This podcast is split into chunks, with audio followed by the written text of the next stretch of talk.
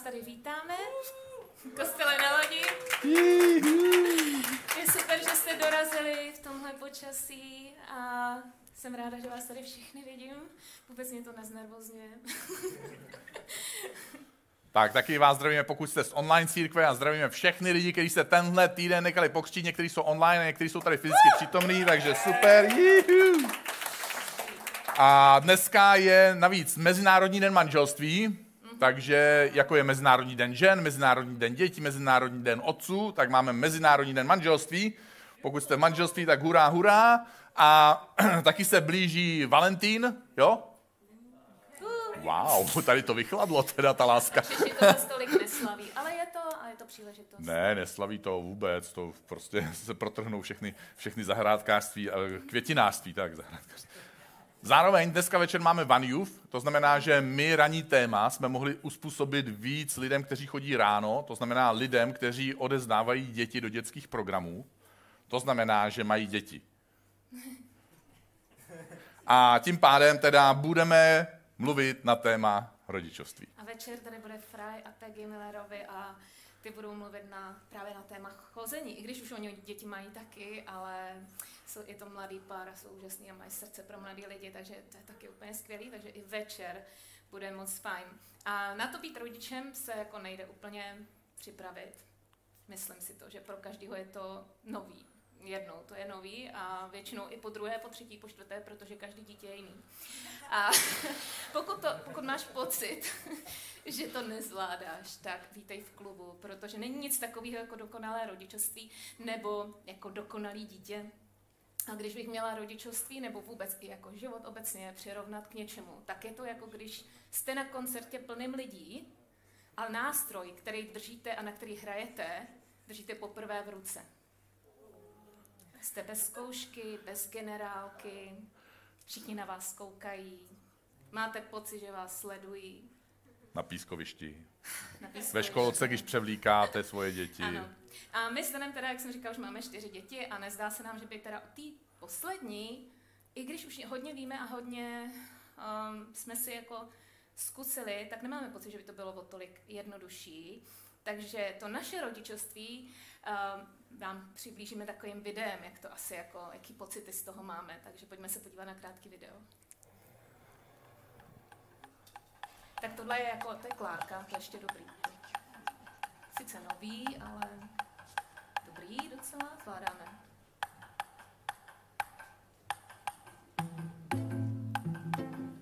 Teď přichází Danny.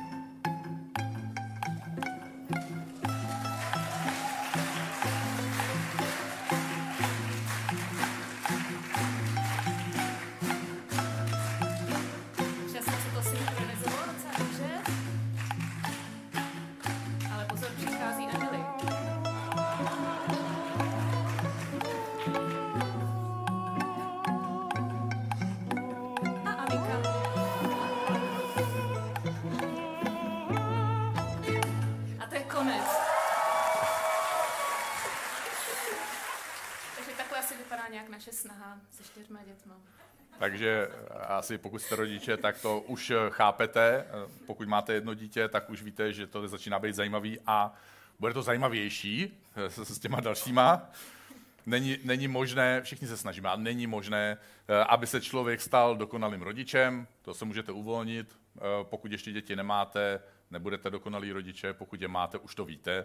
A dokonalými rodiči jsme, protože my ty svoje děti milujeme.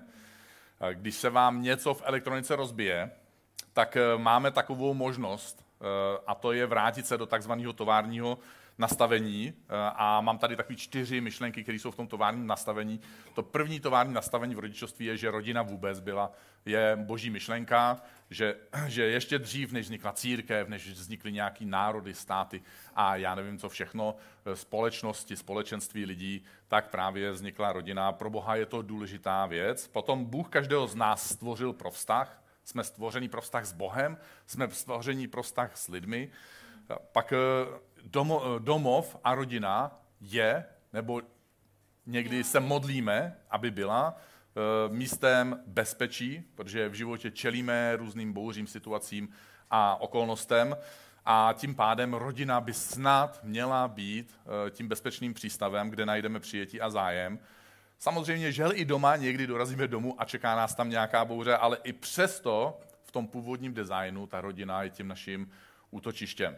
A ta čtvrtá věc toho základního nastavení, že jsou různý prostředí kolem nás, které na nás mají vliv a různí lidé a různé myšlenky na nás mají vliv. A jsou věci, které neovlivníme, které přichází zvenku, ale můžeme vždycky ovlivnit, a to je právě rozhodnutí naše, a to je součást toho našeho designu, můžeme rozhodnout, jakým hlasům a jakým vlivům my umožňujeme, aby měli prostor v našem životě nebo v životě našich dětí. Proto platí tak moc věta z přísloví: zasvěcuj svoje dítě do jeho cesty a nesejde z ní, ani když bude starší. No a co když někdo jako ještě nemá děti? Nebo? Ano, to se taky může stát, že ještě nemáte děti. Já jsem třeba, mně se to stalo takhle, mi to trvalo 25 let, že jsem neměl děti. Takže v pořádku to je samozřejmě. A jistý je, že jsi něčí dítě. Ano. Wow. A budeš dneska poslouchat nás, právě tady v sále nebo online. A možná, jak o tom my budeme mluvit, tak si budeš nějakým způsobem uvědomovat, že rodiče, tvoji rodiče, třeba udělali na tobě nějakou tu chybu. A já tě chci, nebo společně tě chceme pozbudit, aby si využil tyhle myšlenky k tomu, co je opravdu v tom rodičovství důležité. A to je, že lidi nejsou dokonalí, ale že ta rodičovská láska v té svojí čisté podstatě je dokonalá. A že to ti rodiče chtěli dát. A snad samozřejmě se dějou někdy nějaké těžké věci, ale za normálních okolností je ta rodičovská láska dokonalá. Takže tě chci pozvat k něčemu. Zkus si uvědomit, že můžeš pracovat na změně. Protože jako pastor často mluvím s lidma a někdy si postesknou, jak teda ta minulost a ty rodiče něco jakoby na nich napáchali. A já se jim snažím připomenout, jak dlouho jsi byl s rodičema, možná si s nima i bydlel nějakou dobu, ale ještě kratší dobu si je respektoval vůbec, jako vnímal si jejich rady. Takže třeba do 14, do 16, jo, někdy jsme se tam začali odpojovat, jako odstřihávali jsme tu pupeční svoji šňůru rodičovskou a od té doby jsme mohli my být a jsme zodpovědní za svůj život a za to, co se nám dělo. To znamená, jestli se zlobíme na svoje rodiče, co jsme udělali v tom našem dospělém věku a jak moc máme ještě právo se zlobit, protože jsme měli hodně času na to nějakým způsobem změnit nebo napravit. Tím pádem taky, když si to uvědomíme a začneme pracovat na ty svoji změně, tak si uvědomíme, že ne vždycky nám to jde. Že my bychom si rádi odpracovali to, co na nás ty naše rodiče jako napáchali, ale zjistíme, že některé věci budou těžší, než jsme si mysleli a že některé věci možná do konce života nezměníš. A pokud tě teda následky výchovy tvojich rodičů nějakým způsobem pořád ještě bolí, tak ta moje čtvrtá výzva v tomhle je: zkus jim a sobě odpustit. Sobě odpustit, že se ti to nedaří to napravit, jim, že teda v tobě takovouhle třeba stopu zanechali. Se teďka pustíme do pár bodů k výchově, který tady máme, a my si uvědomujeme, že existuje strašně moc jako různých přístupů k té výchově a hrozně moc určitě jich je jako dobrých a my nemáme vůbec žádný patent na výchovu. A tak jsme, protože si uvědomujeme, že jsme i vlastně starší rodiče, jsme zažili 2 takový jakoby spíš období. A tak jsme ty naše poznámky předem sdíleli s Lukášem, knížkem a Tončou, prostě protože jsme opravdu chtěli i pomoct těm mladým rodičům, kterým třeba oni rozumí ještě o něco víc.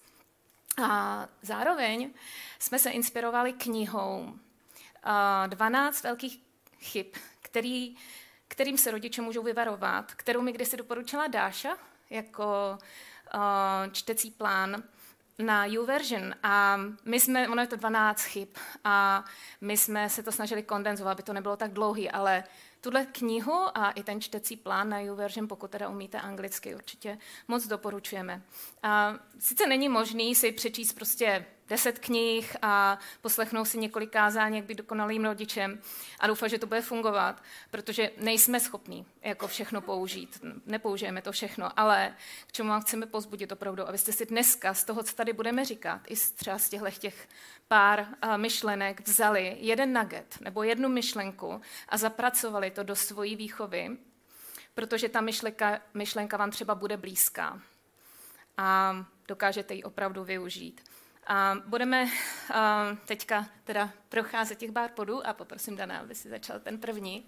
Tak jedna z těch věcí, které my můžeme mylně dělat, je, že chráníme svoje děti před selháním a překážkama, protože život samozřejmě je o překonávání překážek a o tom zažívání těch našich bouří. A určitě je dobrý nechat svoje děti, aby si zažili právě svoje bouřky a aby si něco vyzkoušeli ve svém životě a nechat je i selhat, což je pro nás, jako pro mě je to úplně těžký, já jsem v tomhle maniak. To asi pro každýho. No. Jsi maniak. Určitě je lepší, když tu zkoušku, ten svůj zápas prožijou dřív než později. Když ho prožijou s náma třeba a my jim můžeme někdy podat třeba ještě pomocnou ruku, než když potom jsou na to sami. Já jsem takový objevitel třeba, jo, některé zkušenosti, zážitky jsou hrozně důležitý. Já jsem si vzal třeba jako malý šroubovák a šáhnul jsem si do zásuvky a mám zkušenost a zážitek a už to nemusím jako dělat. Opakovat, jo? To už nemusím. Prostě.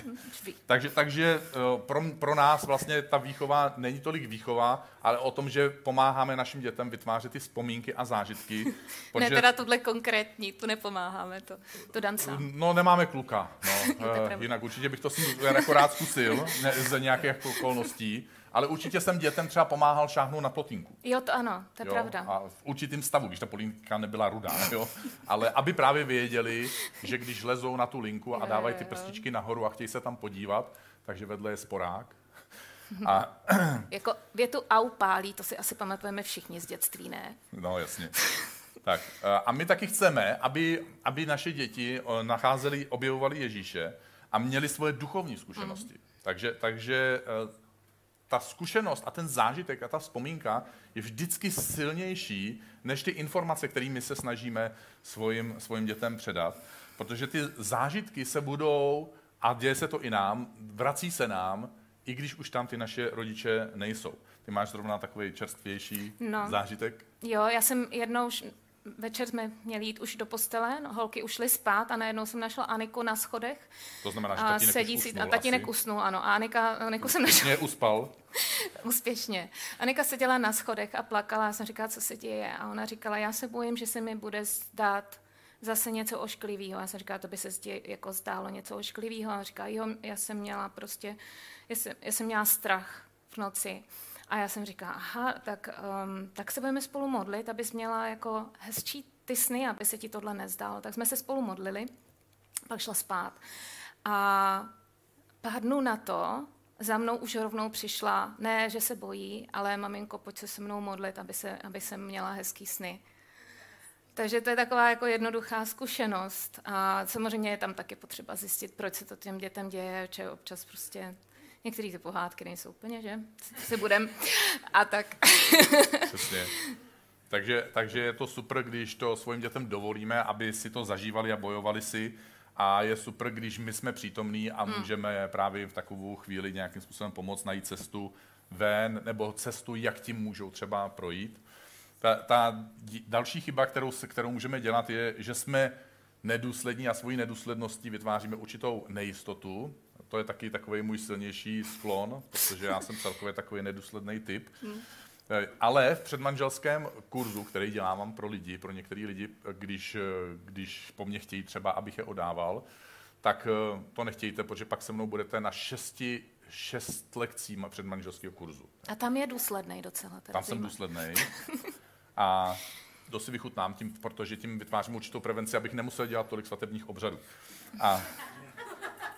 A součástí toho kurzu je, ten pár vedu k tomu, aby na základě příručky, která tam je, vlastně ta příručka vede k tomu, já to jen umím přečíst, tak aby si sestavili svoje hodnoty, ty svoji budoucí rodiny, protože každý přichází s jinýma hodnotama, ale něco budou mít společný. A něco, co by mohli mít společný, jsou taky hodnoty. Ve skutečnosti je to hrozně důležitý, nebudu to úplně teďka rozebírat, jo? Takže prostě, ale je to taky výhoda právě proto, že když jako pár a jako rodina, jako manželé máte ty hodnoty, tak potom společně můžete pomáhat dětem, aby přebírali tyhle vaše společné hodnoty a vytváříte vlastně úžasný prostředí a rodinu i pro svoje děti. Navíc my rodiče jsme vzorem pro svoje děti. To je taková nepohodlná jako pravda. Už to spousta lidí zjistilo. A děti jsou jako houby. Jo? Ale ne jako houby z krtečka, ale prostě jako houby, který pochytají úplně všechno, co vidí. Takže je dobrý být tím dobrým příkladem. Já mám takovou krásnou odbočku.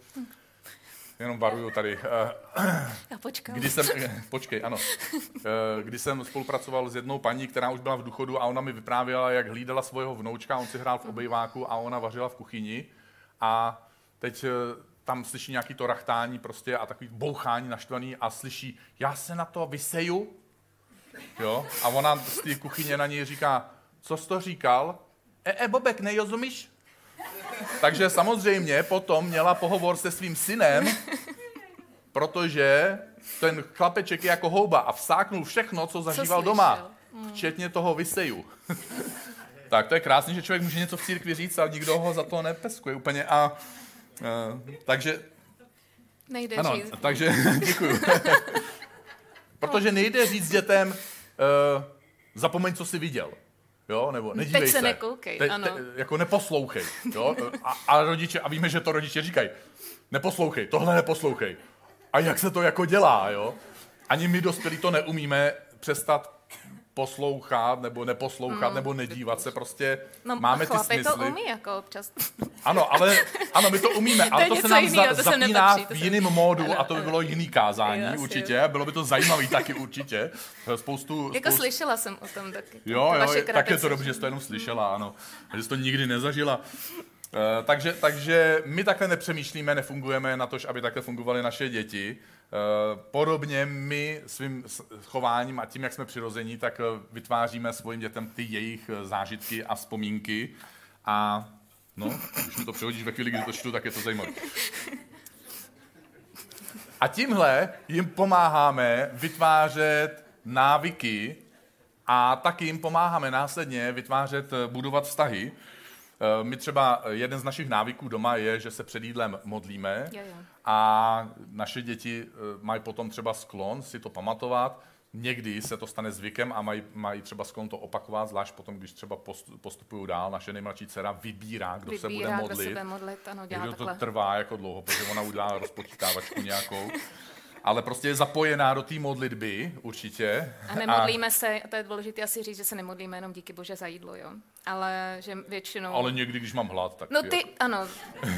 Ale když náhodou Anika vybere někoho jiného, tak se modlíme většinou. Tak se modlíme i další modlitby třeba. Tak se modlíme i další modlitby. Ano. Taky jo. Se snažíme se před dětma navzájem třeba omlouvat, aby viděli, že kromě toho, že teda máme nějaký konflikt a napětí, že existuje nějaká cesta ven.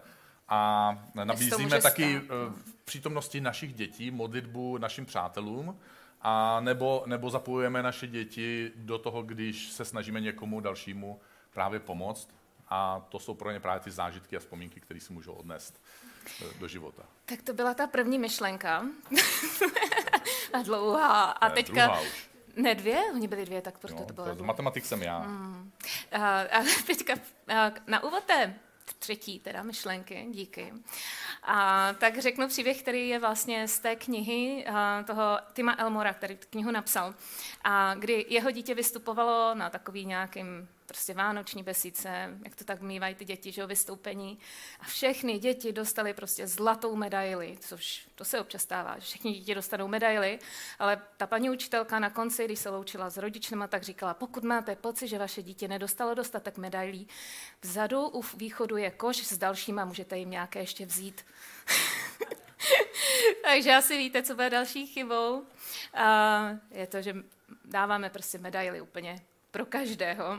A proč je to chybou, je, že dáváme dětem zadarmo to, o co by měli usilovat a snižujeme tak jejich schopnost pracovat a čekat na odměnu. Snížit basketbalový koš třeba na tuto úroveň bylo třeba pro mě hrozně jednoduchý, tam potom ten míč takhle... Ale nějakému výjimečnému výkonu, kdybych chtěla být... A jo, já nevím. Ale prostě, když bych chtěla být jako basketbalový hráč, tak tohle by mi vůbec nepomohlo k nějakému jako výjimečnému výkonu. A zároveň nebo podobně fungují jakýkoliv sporty. Že jo? Ty hranice, třeba když hrajeme ping-pong nebo tenis, tak taky nerozšiřujeme ty bílé čáry, které tam jsou, nebo stůl prostě, že by byl najednou prostě ohromnej. Já se většinou trefím mimo stůl. Tak mě by to jako pomohlo, ale no už by to nebyl ten sport. S tebou mě baví, ano. Jo, já se naběhám a on stojí a dělá jenom takhle. A já. prostě to ne, nevím. Občas se natáhnu. Ne, já dobře, občas se natáhne. Ale jako jak ping-pong s náma, to je opravdu zážitek. Ale stejně jako ve sportu, tak i v životě jsou prostě hodnoty a hranice důležité. A apoštol Pavel napsal dopis církvi Tesalonice, aby řešil některé problémy, kterých si všiml, včetně nepochopení Kristova návratu, kdy někteří křesťané opouštěli kvůli tomu svoje zaměstnání. A Pavel tady použil starobylé přísloví, kdo nepracuje, ať nejí, to znáte, že? A jak se to týká výchovy dětí? No Pavel tam potom v návaznosti na to říká, že tito lidé, kteří nepracují, se zaplétají do špatných záležitostí. Dětem i dospělým ta aktivita, nějaká činnost, úsilí pomáhá, aby nezabředli do nějakého nebezpečného území.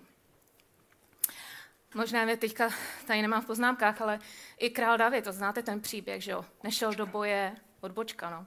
Nešel do boje, zůstal doma, šel si na balkon dát kávičku a víte, jak to dopadlo, jako jo? Prostě tak, just saying. Jak tedy vyvážit to ocenění a motivaci dětí? Bible se sice otázkou chválení dětí přímo nezabývá, ale o povzbuzování toho říká jako docela dost. Třeba v Židům 13 se píše, že dokonce povzbuzujte se navzájem každý den.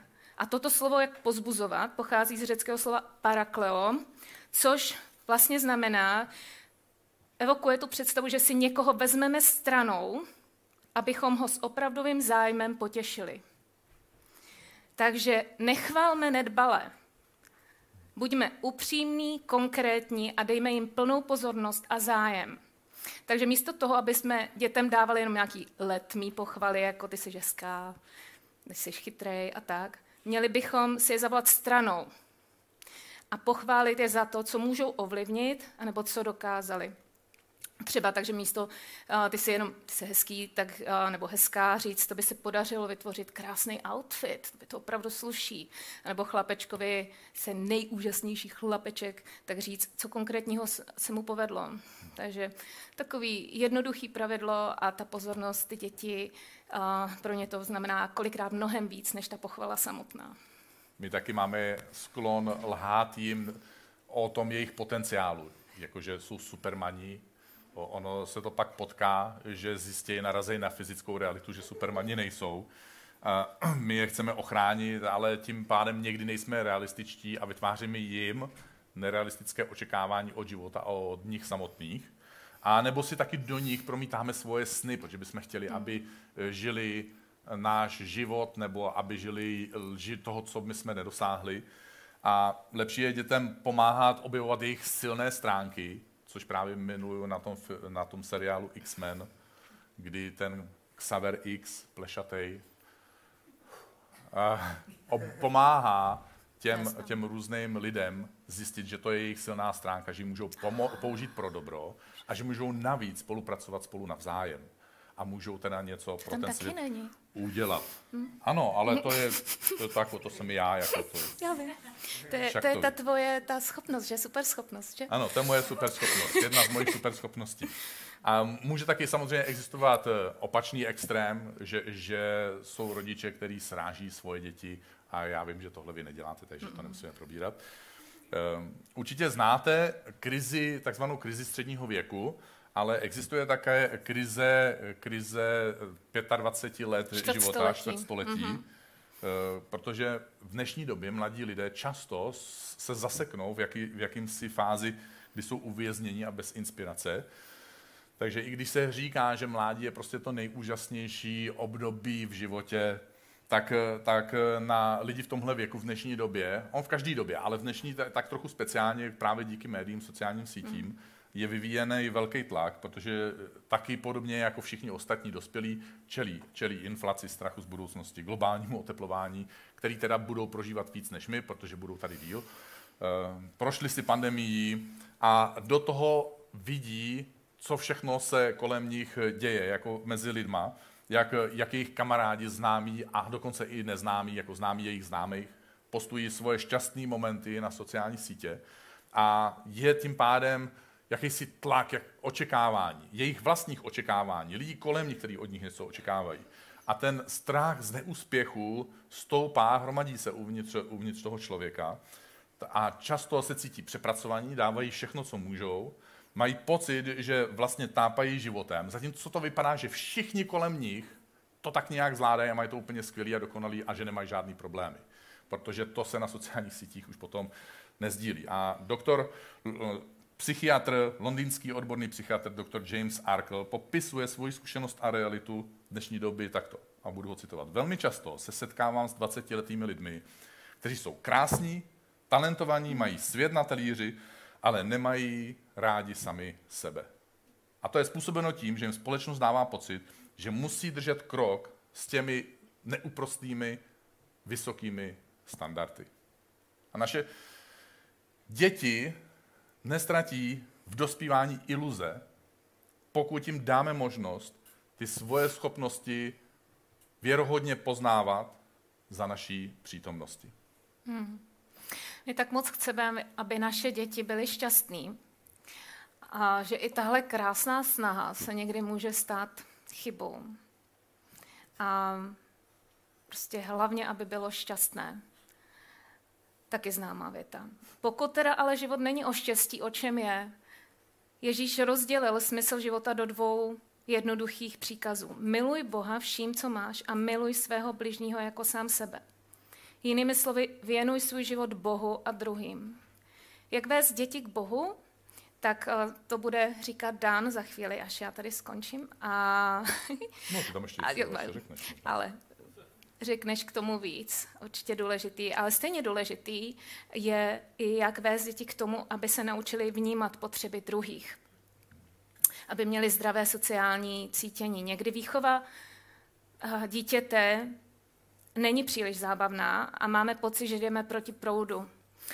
A Pavel nás v listu Židům pozbuzuje, výchova se ovšem v tu chvíli nikdy nezdá příjemná, nýbrž krušná. Později však přináší ovoce pokoje a spravedlnosti těm, kdo jí prošli. Vychováváme teda dlouhodobě, ne krátkodobě. Pokusme se vyměnit pravidla, nějaký zákazy a příkazy za rovnice, kterým děti rozumí. Jinými slovy, neměli bychom říkat jenom tohle nedělej, tohle dělej, ale když uděláš tohle, můžeš získat toto. Nebo můžeš ztratit toto, nebo něco se může stát, takže děti to chápou. A Danny, ty máš taky nějaký jakový příklad, ne? S rovnicema, teda nemyslím ze školy teďka, s dětma a rovnicema. Jo. Když matiku má taky rád. No, jak máme 4 děti, tak samozřejmě každý z nich jiným způsobem bojovalo s tím, že se odpourávaly plinky a jedno z našich dětí má silný vztah k přítomnosti a to tak, že ve chvíli, kdy se něco někde šustne, tak okamžitě jeho pozornost se přesouvá někam jinam a my, když jsme v nějakém dětském koutku nebo v nějakém zábavném jako parku nebo klubu, tak není čas jít na WC, jo, ani náhodou, prostě, protože tady je to tak super a já bych nerada o něco přišla.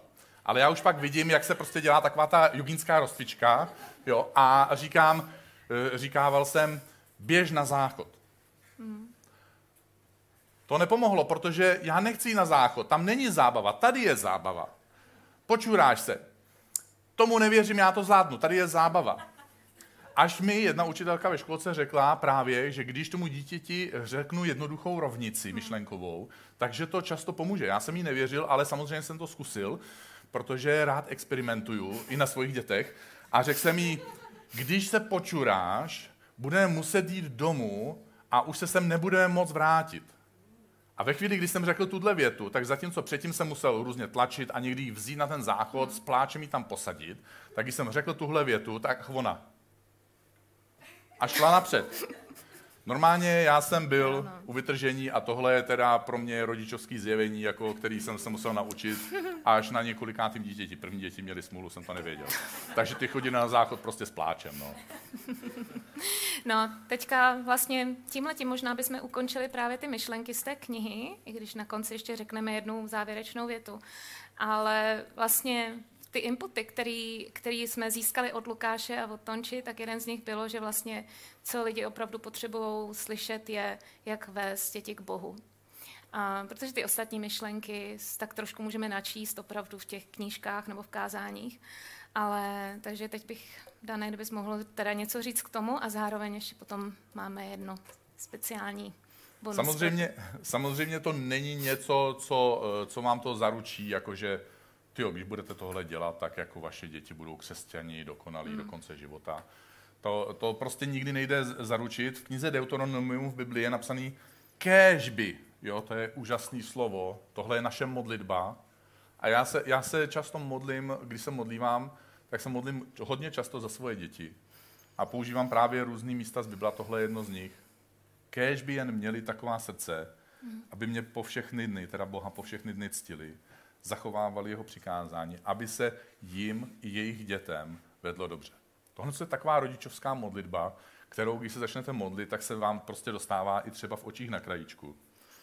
A my určitě se můžeme doma s dětma modlit, určitě jim můžeme přečíst nějakou Bibli nebo jim vyprávět biblické příběhy a předávat jim ty informace tím takzvaným frontálním způsobem, to znamená to, co probíhá i třeba teďka.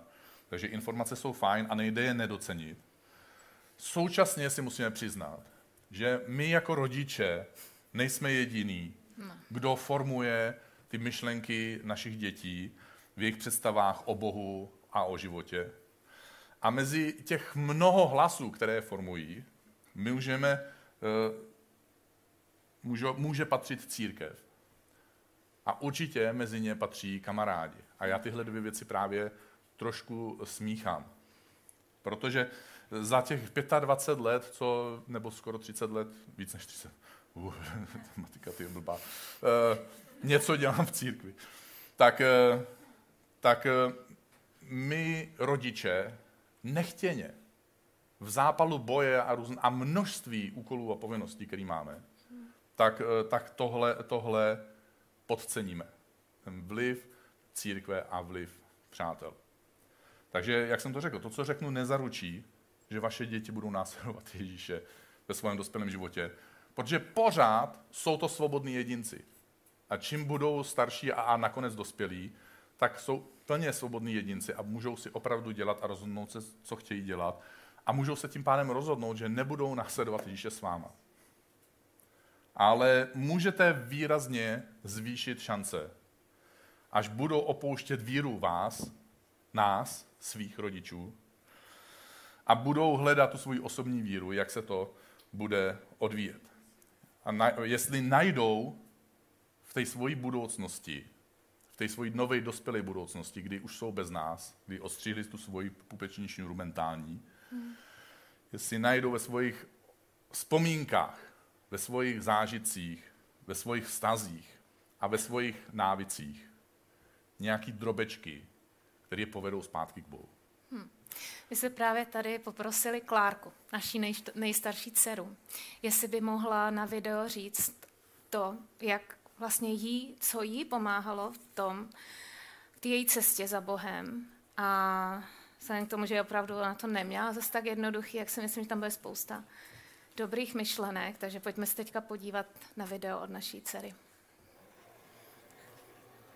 Já jsem Klárka a chtěla bych s váma sdílet to, v čem mi Rita pomáhala během mého dětství. A nejhlavnější věc byla, že mi pomáhala s nadějí, pomáhala mi se strachem. Vždycky, když jsem se něčeho bála, byla jsem nejistá, tak povídání si s Ježíšem mi moc pomáhalo. Jako malá jsem asi nejvíc milovala příběhy z Bible, tak jak nám je vyprávěl Jirka Stráhala, který vede ICF v Brno. Vždycky, když jsme jeli do školy, nám vyprávěl různé příběhy z Bible, to mě vždycky inspirovalo a vždycky jsem to moc ráda poslouchala. A také si nepamatuju, čí zásluha to byla, ale někdo mi to předvysvětlil, kdo Ježíš byl, co dělal a tak dále. Takže jsem jako malá chtěla být jako Ježíš. A on se stal takovým mým idolem. A takže vždycky se lidi ptali, čím chcete být, až vyrostete. A lidi říkali, já chci být baletka, já chci být astronaut. Tak já jsem říkala, že já chci být Ježíš. Já jsem hrozně moc chtěla být jako on. Chtěla jsem pomáhat, neubližovat, milovat. A protože jsem moc dobře věděla, jaký Ježíš je, tak mi to pomáhlo dělat ty správné rozhodnutí v mém životě. Pamatuji si, že jsem tento mindset měla hodně pevně nastavený jako malá, jako na prvním stupni jsem prostě byla. Buď jako Ježíš, děj všechno správně, tak jak to dělal Ježíš, prostě chovej se přesně tak, jak se choval Ježíš. No ale na druhém stupni se mi to trochu zvrtlo, protože jsem se objevila v prostředí, kde nás začali učit i pravidla náboženství, že jo, co se má, co se nemá. A ten seznam se postupně zvětšoval. A místo toho, abych věděla, kým mám být, že jako mám být jako Ježíš, tak jsem měla pocit, že nezvládnu udržet všechna ta pravidla, že nezvládnu splnit všechna ta pravidla, který mám, že celý ten seznam prostě je na mě trošku moc.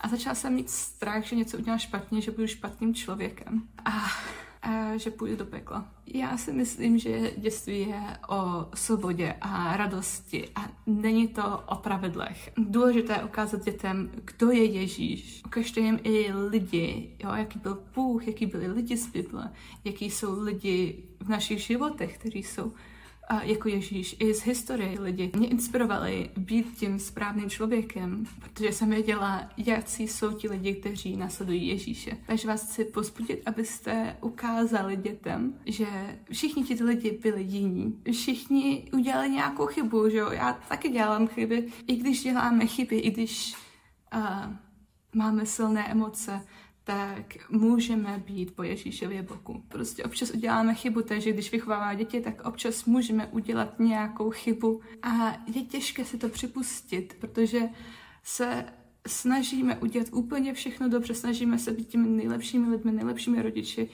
ale jsou různé okolnosti, ten seznam toho, jak máme vychovávat děti, je dlouhý a pro každé dítě je to jiné, že jo. Takže je těžké si připustit, že jsme udělali chybu, protože se snažíme, co nejvíc můžeme. A je důležité se připustit, že i když se snažíme ze všech sil, tak je nemožné udělat úplně všechno dobře. Něco nám může proniknout skrz prsty. Něco třeba nevíme, nejsme vševědomoucí, nejsme dokonalí, ale to neznamená, že jsme špatní lidé. A že bychom se měli vinit za to, pokud naše dítě vyrostlo s nějakým problémem. Nikdo na světě bohužel nemá dokonalé dětství, ale důležité je si to připustit a odpustit sami sobě, svým dětem, svým rodičům. Nejdůležitější věc, kterou děti musí vědět, je láska. Vaše láska, Ježíšova láska, jejich láska k samým sobě, jejich láska k ostatním. To, jak lidi prostě milují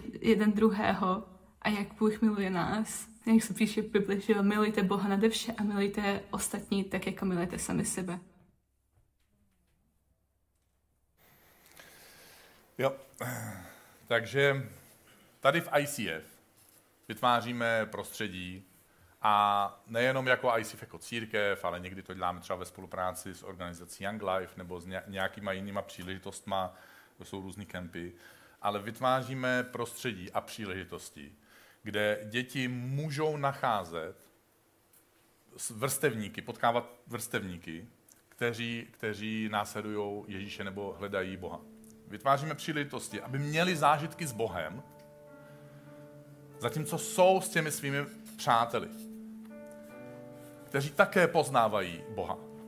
A tímhle způsobem vznikají ty zážitky a vzpomínky, které časem v sobě znovu můžou najít a objevit. Já jsem viděl mnoho dětí, které měly a mají, neměly kamarády v církvi a měly kamarády pouze mimo církev. Samozřejmě my neovlivníme to, jaký kamarády mají mimo církev a nedá se to zakázat a ovlivnit, jaký kamarády si vyberou mimo církev. Ale přísloví současně, starý český přísloví, dobrý český přísloví říká, vrána k vráně sedá. Co už neříká, je velká pravda, že vznikne hejno, který potom někam letí spolu.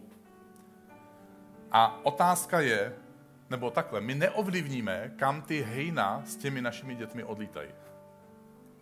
Ale můžeme někdy ovlivnit, jestli kromě toho hejna, který oni si sami dobrovolně vybrali, jim pomůžeme, aby byli součástí ještě jiného hejna. Hejna, které letí za Ježíšem. Hejna, který hledá hledá Boha. A můžeme podcenit tu snahu zvát a vozit svoje děti do takovýchhle příležitostí, do takovýchhle událostí. To svoje dítě nebo toho svého teenagera. Protože je to každý týden, jo, máš spoustu povinností, úkolů. Ne, tohle není jediná věc v tvém životě, takže já to chápu, že to je prostě souboj s tím naším vlastním životem. Ale mnoho mladých lidí, kteří jsou dneska rodičema tady v ICF, a někteří z vás tady dokonce sedíte, jsem začínalo před 10-15 lety chodit, protože jsem je vodili v jejich teenagerovském věku, nebo je jsem vozili, nebo pozbuzovali. Jejich rodiče, kteří chodili třeba i do jiné církve, ale chtěli, aby jejich děti poznali Ježíše a měli pocit, že tohle by mohlo být to prostředí, který jim může pomoct, kde potkají ty vrstevníky a uslyší o Bohu způsobem, který je pro ně relevantní. A tyhle rodiče už jsou dávno zpátky ve své církvi, která je pro ně nějakým způsobem relevantní nebo příjemná, ale jejich děti tady následují Ježíše, jejich děti tady naše svoje životní partnery a jejich děti tady mají tu trajektorii víry a tu cestu víry. A ty děti vám to neulehčí, oni vám budou stávkovat a někdy jim budete muset říct, tak nemusíš, jo?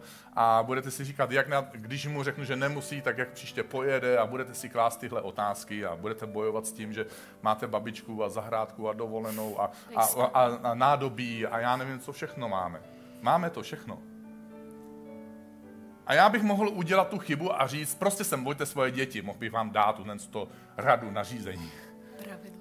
To je to, co děláme špatně u dětí, někdy to církev dělá špatně sama vůči sobě.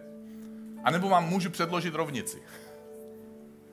Když jsou děti v prostředí, které Ježíš ovlivňuje, kde ovlivňuje srdce jejich vrstevníků a oni potom mají společné zážitky, tak roste ta pravděpodobnost, že na své cestě potkají Ježíše. A nám samozřejmě záleží na tom, aby byli zdravé, aby byli vzdělané, aby měli hezkou rodinu, aby byli šťastné. Samozřejmě, že to všechno chceme, ale na konci toho příběhu se nám to často v tom životě smrskne na to, že jsou nějakým způsobem nešťastné, něco z toho mají, něco z toho nemají a my jsme následně nešťastní. Protože zjišťujeme jednu důležitou věc, která jim chybí, a to je, že nepoznali Ježíše na své cestě. A nemohou zažít to, co následovník Krista zažívá. A může to znít jako klišé, ale současně je to hrozně velká pravda.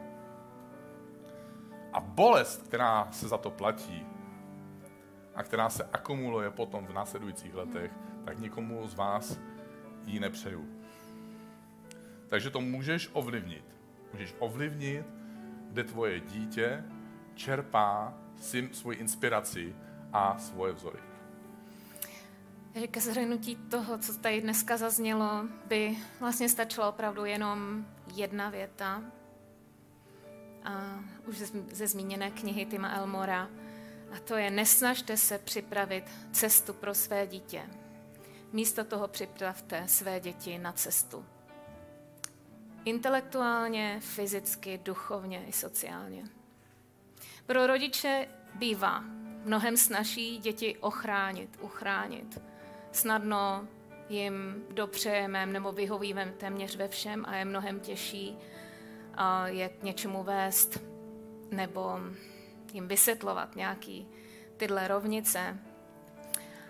Ale být hodný ještě neznamená být moudrý. Takže buďme radši jejich trenérama než dabérama, jejich průvodcema a ne bohama, jejich konzultantama a ne dodavatelema. A než se budeme modlit, tak zakončíme veršem z Janova Evangelia. To je, nemám větší radost, než slyšet, že mé děti žijí v pravdě. Tak pojďme si společně stoupnout, pojďme se společně modlit za naše rodiče, za nás jako rodiče. Pojďme přicházet k Bohu, který je naším otcem. A tohle před něj předkládat. Zamyslete se, jestli nějaký z těch nuggetů, který tady dneska zazněli, je vám blízký. A šel by použít, nebo aspoň zkusit, to zakomponovat do vaší výchovy, do vaší snahy. Bože, my ti děkujeme za to, že ty jsi náš otec, ty jsi naším vzorem a ty nám dáváš spoustu úžasných myšlenek. Ty nám dáváš to výchozí nastavení, který máme a se kterým začínáme. Tak se modlím, Pane, aby jsme tohle, všechno, co jsme slyšeli, ty tvoje boží pravdy, mohli nést ve svém životě a občas nějakou vzít a použít. Dej nám v tom sílu, dej nám v tom konzistentnost. Není to snadný, ale když ty seš po našem boku, když ty nás vedeš, ty nám dáváš svýho ducha, který nám připomíná tvoje pravdy, je to snazší.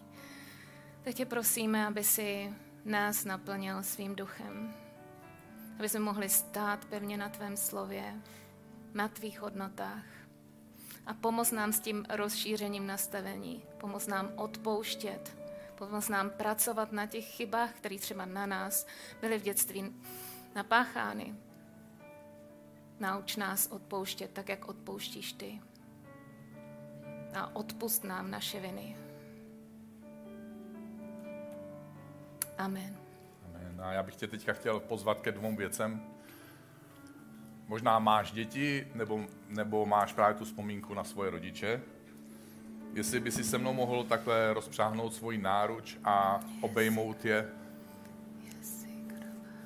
a modlit se mnou. Bože, děkuji ti za moje rodiče a za tu lásku, kterou do mě vložili a dali. Děkuji ti za všechno krásný, co jsem s ním prožil, a modlím se za všechno těžký, co mi třeba jako bolestivá stopa zůstalo v mém životě a v mém srdci. Odpouštím jim to z celého svého srdce, tak jako ty jsi odpustil mě. A Bože, modlím se taky za svoje děti. Modlím se za to, aby kéž by tě poznali, kéž by znali tu velkou pravdu, kterou nejsou informace, ale kterou je Ježíš Kristus. Jeho láska, jeho cesta, jeho život. Bože, modlím se, abych mohl pomoct svým dětem, aby našli vrstevníky, kamarády, průvodce, fanoušky na cestě za Ježíšem, aby byli inspirovaní prostředím, kterým tě můžou poznávat. A potom druhá věc, kterou chci udělat, je, že chci ti požehnat. Chci ti požehnat jako rodičovi, jako že už děti máš, nebo jednou děti budeš mít. Bože, jako pastoři, ne protože jsme lepší rodiče, ale protože v tuhle chvíli hrajeme tuhle roli pro naší komunitu a pro lidi, kteří nás sledujou, tak se modlíme a žehnáme ve jménu Ježíše Krista každému tátovi a každý mámě. Děkujeme ti za úžasnou lásku, kterou nás miluješ a kterou si vložil do našich srdcí a která je tak obrovská, ta láska rodičů vůči dětem, že se tak moc blíží té oběti, kterou Ježíš udělal na kříži, že jsme ochotní dát všechno, to nejlepší, svoje poslední, jenom proto, aby naše děti byly šťastný. A Bože, modlíme se, aby jsme dokázali mít taky tu moudrost Ducha Svatého. Aby jsme kromě dodavatelů štěstí byli těma trenérama na cestě, aby jsme je připravili na cestu, která je čeká. A Bože, vzdáváme se, jsme nedokonalí. A já žehnám každému rodiči v jeho lásce i v jeho nedokonalosti společně s mojí manželkou Kiki ve jménu Ježíše Krista. A každý, kdo po tomhle touží a chce tohle ve svém životě, tak se mnou řekne amen. Amen.